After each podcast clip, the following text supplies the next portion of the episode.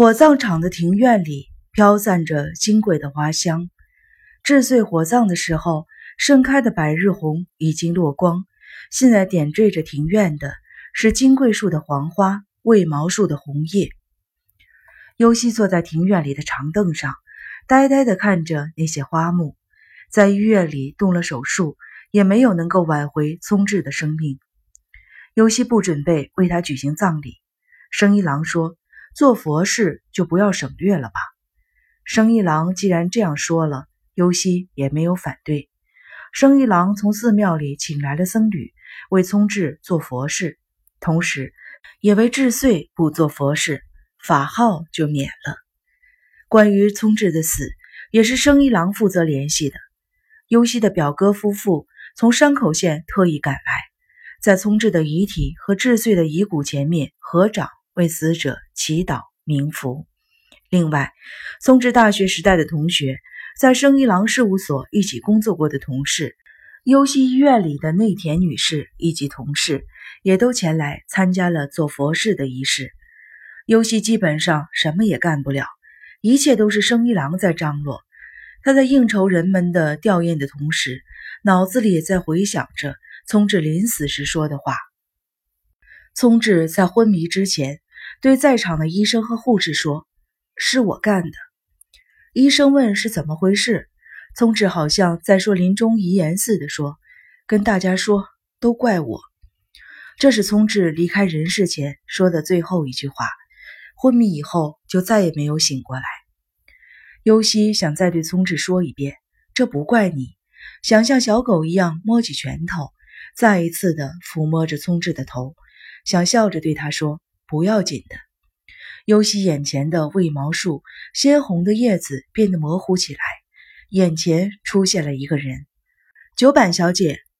听到有人这样叫自己，尤西赶紧把差点从胃里翻出来的东西咽了下去。回头一看，是穿着黑色连衣裙的真木广美。真木广美表情消沉，轻声地对尤西说，就要火葬了。尤西抬起手腕看了看表。聪智死后，尤西对时间的感觉变得非常迟钝，已经在庭院里坐了两个小时了，可他觉得只不过才坐了十分钟。尤西对真木广美说了声谢谢，从长凳上站了起来。广美说，您弟弟还那么年轻，真让人觉得惋惜。尤西默默地低下了头，朝火葬场的建筑物走去。广美还想说些什么，可是尤西逃也似的走了。在收遗骨的房间里，表哥夫妇、生一郎、梁平已经站在那里等候了，见尤西进来，都无言地朝尤西垂下了头。聪智的遗骨比治穗的显得粗大，也显得整齐。在火葬场工作人员的指导下，人们开始轮流用筷子往骨灰盒里收纳遗骨。最后一个轮到了尤西，他收纳的是聪智的喉结骨和头盖骨的弯曲部分。遗骨收纳了近一半的时候，骨灰盒装不下了，工作人员说，剩余的部分将由火葬场负责处理。尤西想把剩下的骨灰都抱回去，话都冲到喉咙口了，又咽了回去。尤西抱着用白布包好的骨灰盒，朝火葬场的大门走去。走到前厅的时候，表哥叫住了他。父亲雄作的葬礼以来，尤西跟表哥还没有见过面。那时候表哥还是中学生，现在已经是某家大公司一个有威望的科长了。看他的表情，尤西以为他又要说一些安慰的话，于是说，不用安慰我了，您从那么大老远的地方特意赶过来，真是太感谢了。表哥说，呃，一家人不必客气，明天还要上班，我们今天就回去了，实在对不起，这个有件事情想跟你商量。您说吧。表哥看了看前厅里的椅子，坐下来谈好吗？尤西说，不用了。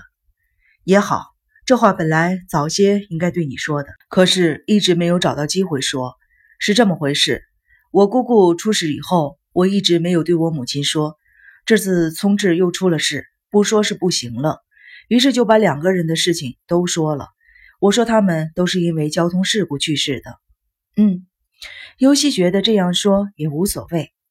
即便如此，母亲受到的打击也不小，一直沉默着没说话。但是在我们出发之前，他把我们叫到了身边。说到这里，表哥停顿了一下，好像有什么话很难说出口似的。乌地的事情决定了吗？这事尤西连想都没有想过。表哥耐不住沉默，继续说，当然姑姑和聪智的骨灰理应是应该跟姑父放在一起的，不过我母亲说姑父的墓地太小了，恐怕放不下，而且离开我家太远，扫墓也不方便。尤西一时没有明白表哥的意思，只是愣愣地看着他。表哥好像怕晃眼似的低下了头去。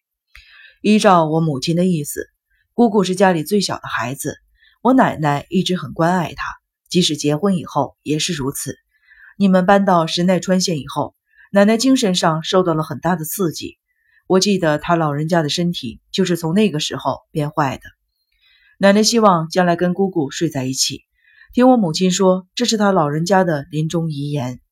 幸运的是，我们家的墓地很大，如果你还没有决定把骨灰盒安放在哪里，就把我姑姑的骨灰跟我奶奶的安放在一起吧。我是受我母亲之托跟你说这番话的。尤西感到困惑，他还根本没有考虑过骨灰安放的事情。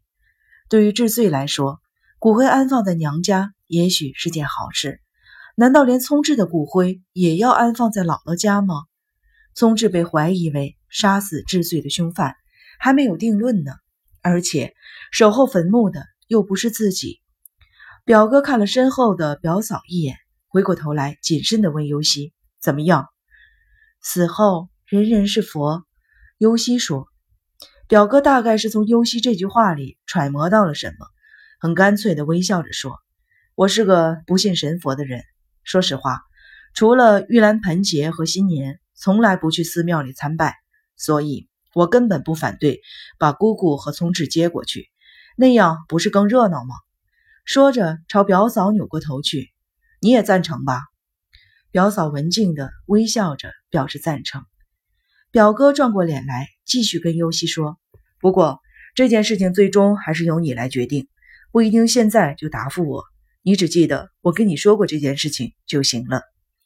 尤西向表哥和表嫂深深的鞠了一躬，谢谢表哥，也谢谢舅妈为我们挂心，请您代我向舅妈问好，您说的事情我会好好考虑的。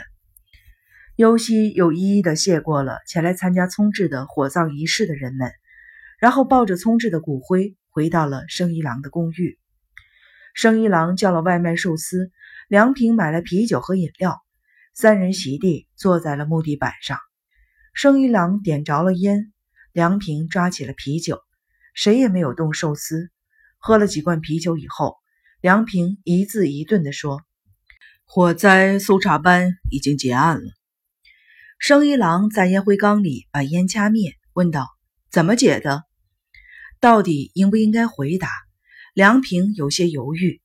尤西抬起头来看着梁平，用眼睛催他快说。梁平又开了一罐啤酒。